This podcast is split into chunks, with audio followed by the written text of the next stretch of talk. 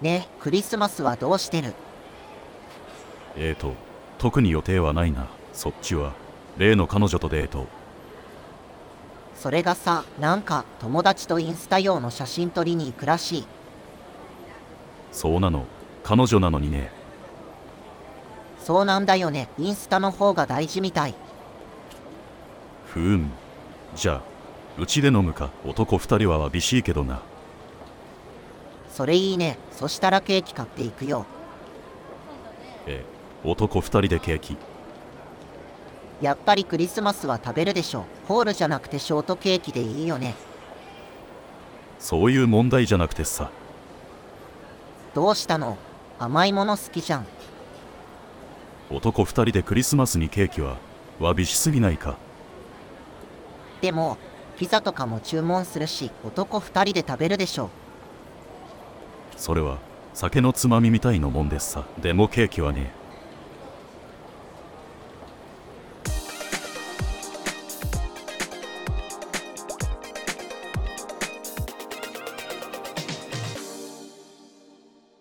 ラジオ441ウェブのリペアやレストアなど、ネットのビジネスコンテンツをお手伝いする、オフィス441の制作提供で、 stand.fm、Spoon、Spotify、iTunes、Amazon Music で配信しています。なので、パソコンでも、スマホでも、音楽アプリからでもお聴きいただけます。今週も聞いてくれてありがとう。いつも通り、どうでもいいようなことをダラダラとお伝えしていきます。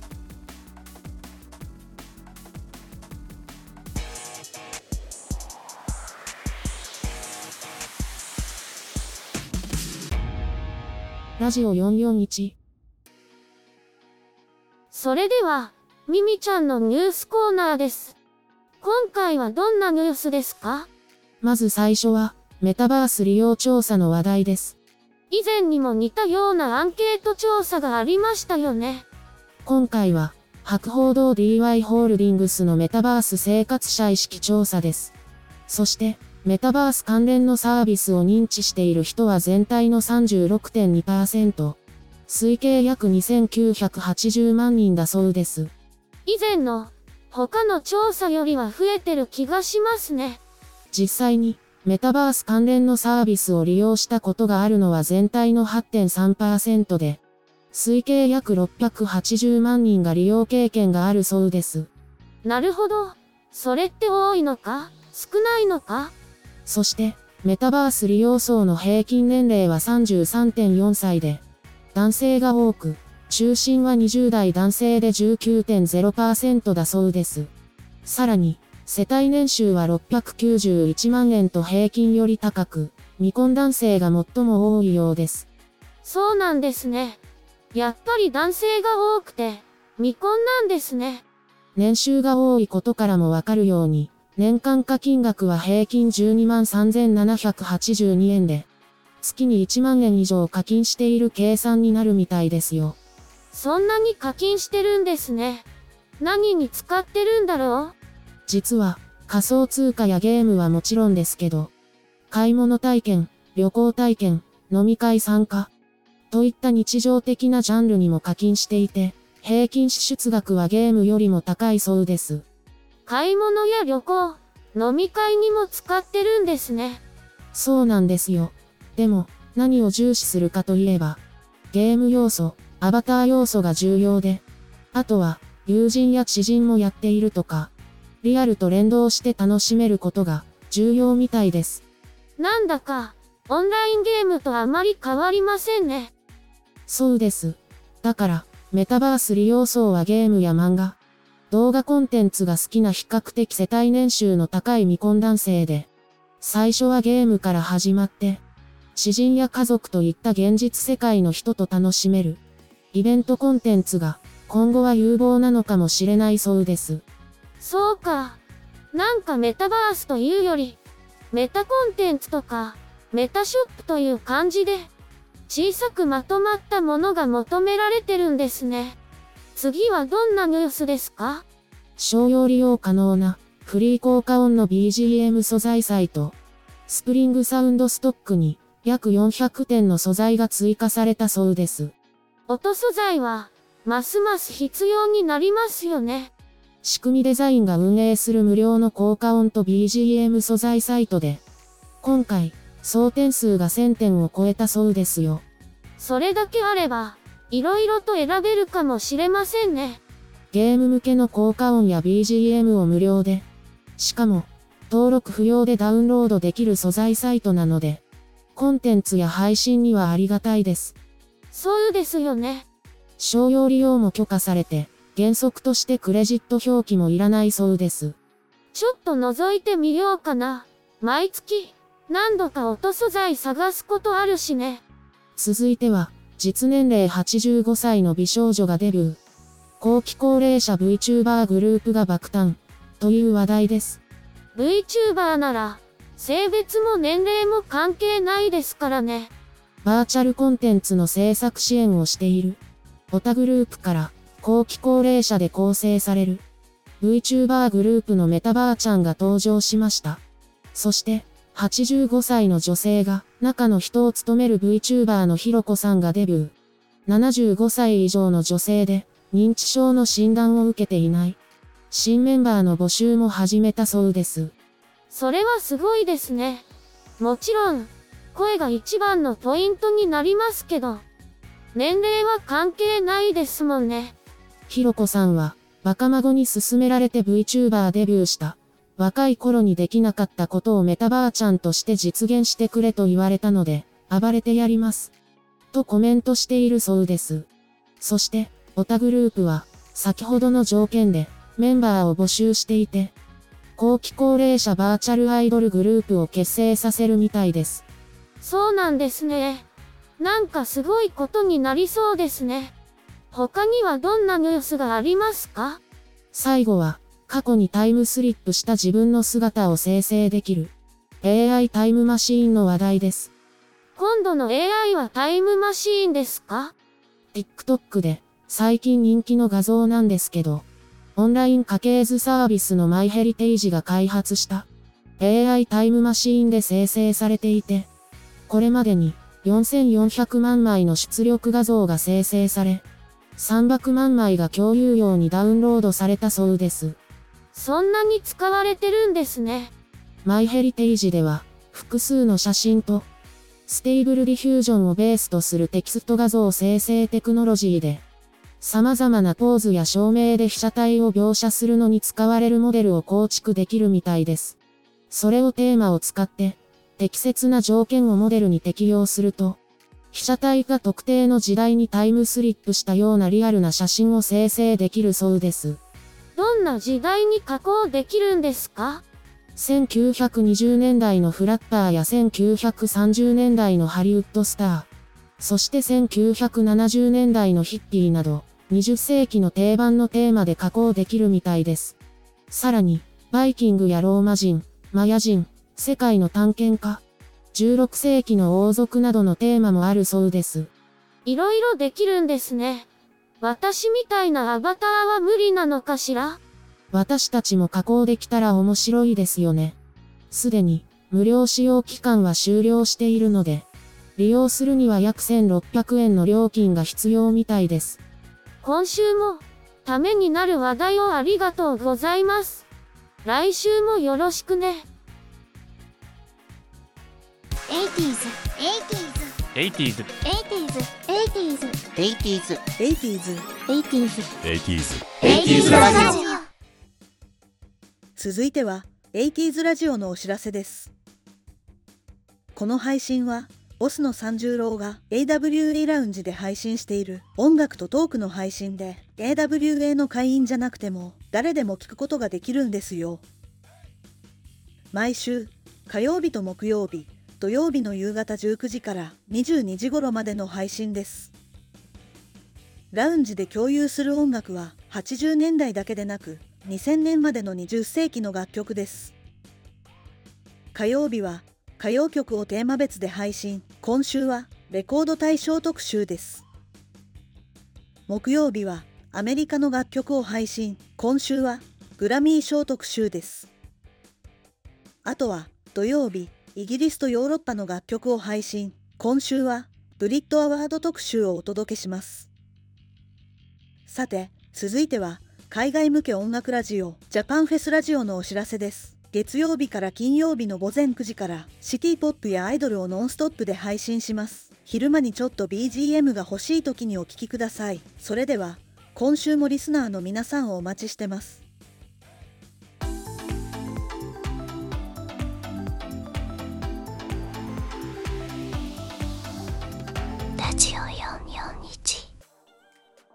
アメリカ？今の大力。アメリカは正義人道を看板にして、非道な国債を売ってしまった。排日は夢の日本に対する仕組みだ。侮りだ。夢も幻も持たない。トラウベル・ホイットマンを理想の詩人に祭り上げたアメリカ人。資産の外には望みもない彼らは、貧しい夢の日本なぞ用もない。当たり前の成り行きだ。あ、ただ悲しい事実がある。それは偽られた同胞のクリスチャンだ。アメリカが偉そうにするもんだから。そうかしらと思って信じた。それが一枚看板を剥いでしまえば。そこには愛もなく正義もなく人道もなく。ただある。さもしい勝手な醜い。資本主義の広し大きな陸地だった。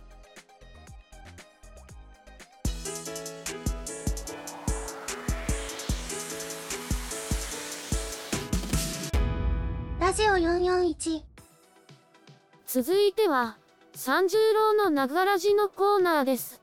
それでは、三十郎よろしくね。先週はジュベナイルフィリーズを見ながら聞くラジオでした結果は1番人気のリバティアイランドが1着12番人気の新緑化が2着でそして3着は10番人気のドゥアイズでしたスタートでサンティテソーロが飛び出しそのまま鼻でコーナーへコーナーから直線に入るとイティネラートルがサンティーテソーロに並びかけようとするところ後方からリバティアイランドが大外を通ってごぼう抜きの1着。その内から新緑化が馬群を抜け出し追いすがるドゥアイズを抑えての2着。ドゥアイズは3着でした。1番人気のリバティアイランドが1着だったものの2着が12番人気3着が10番人気と人気数が馬券になったため配当は生まれんで7550円。3連服が6万4960円の高配当となっています。土曜日の東西24レースの結果は的中率45%で回収率33%日曜日の結果は的中率75%回収率103%でした。さて今週はフューチュリティステークスを見ながら聞くラジオをお届けします。金曜日の夜にはフューチュリティステークスを見ながら聞くラジオ予習編でこれまでの傾向を人気やオッズから考えます。予習編は金曜日の夜20時頃に配信開始予定です。そして日曜日の午後はフューチュリティステークスを見ながら聞くラジオの本編をお届け今週も AWA ラウンジで午後15時からラジオトークでは15時30分からライブ配信を行います。レース直前スタートなので馬券購入には役立ちませんけどお耳汚しに聞いてもらえたら嬉しいです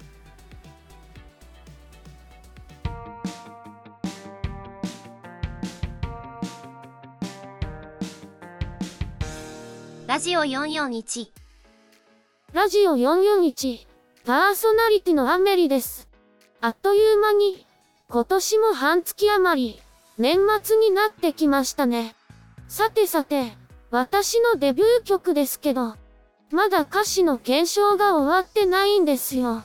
思ったより時間がかかってしまって、年内になんとか、という感じです。もしかしたら、新年デビューになるかもしれません。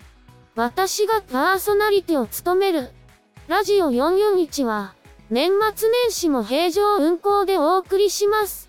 もちろんテーマや衣装は、クリスマス仕様や新年仕様になったりしますよ。あとは、三十郎の 80s ラジオなんですけど、今週から年末スペシャルになります。今週は、火曜日がレコード大賞特集。木曜日が、グラミー賞特集。土曜日は、ブリットアワード特集です。そして、歌謡大賞特集と日本のクリスマスソング特集。洋楽クリスマスソング特集。最終週は、紅白歌合戦特集とハードロックナイト特集。ロンドンナイト特集。大晦日まで、ぜひご参加くださいね。他の配信は、通常通りみたいですよ。早く私のデビュー曲、完成しないかな年末は忙しい、と思いますけど、頑張りましょう。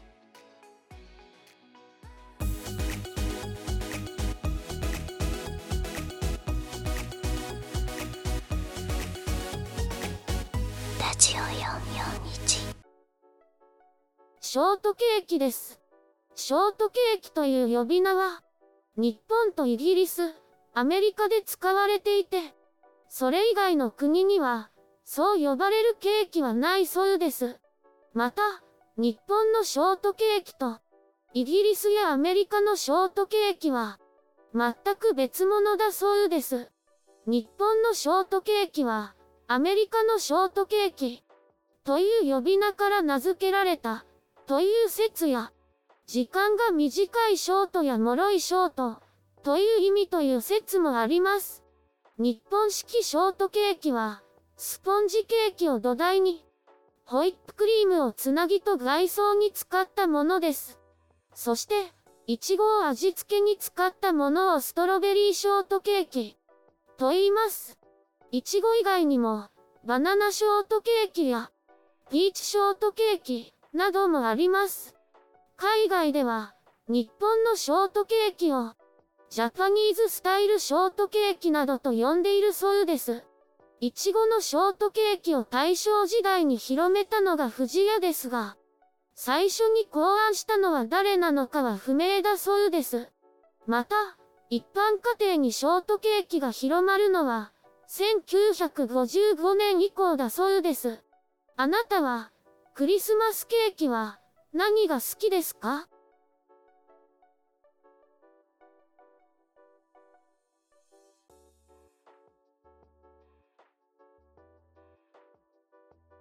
今回も最後まで聞いてくれてありがとう。ただただ、だらだら話すだけの配信ですけど、また次回も聞いてくれたら嬉しいです。この配信は、オフィス441の制作提供でお送りしました。また来週。またね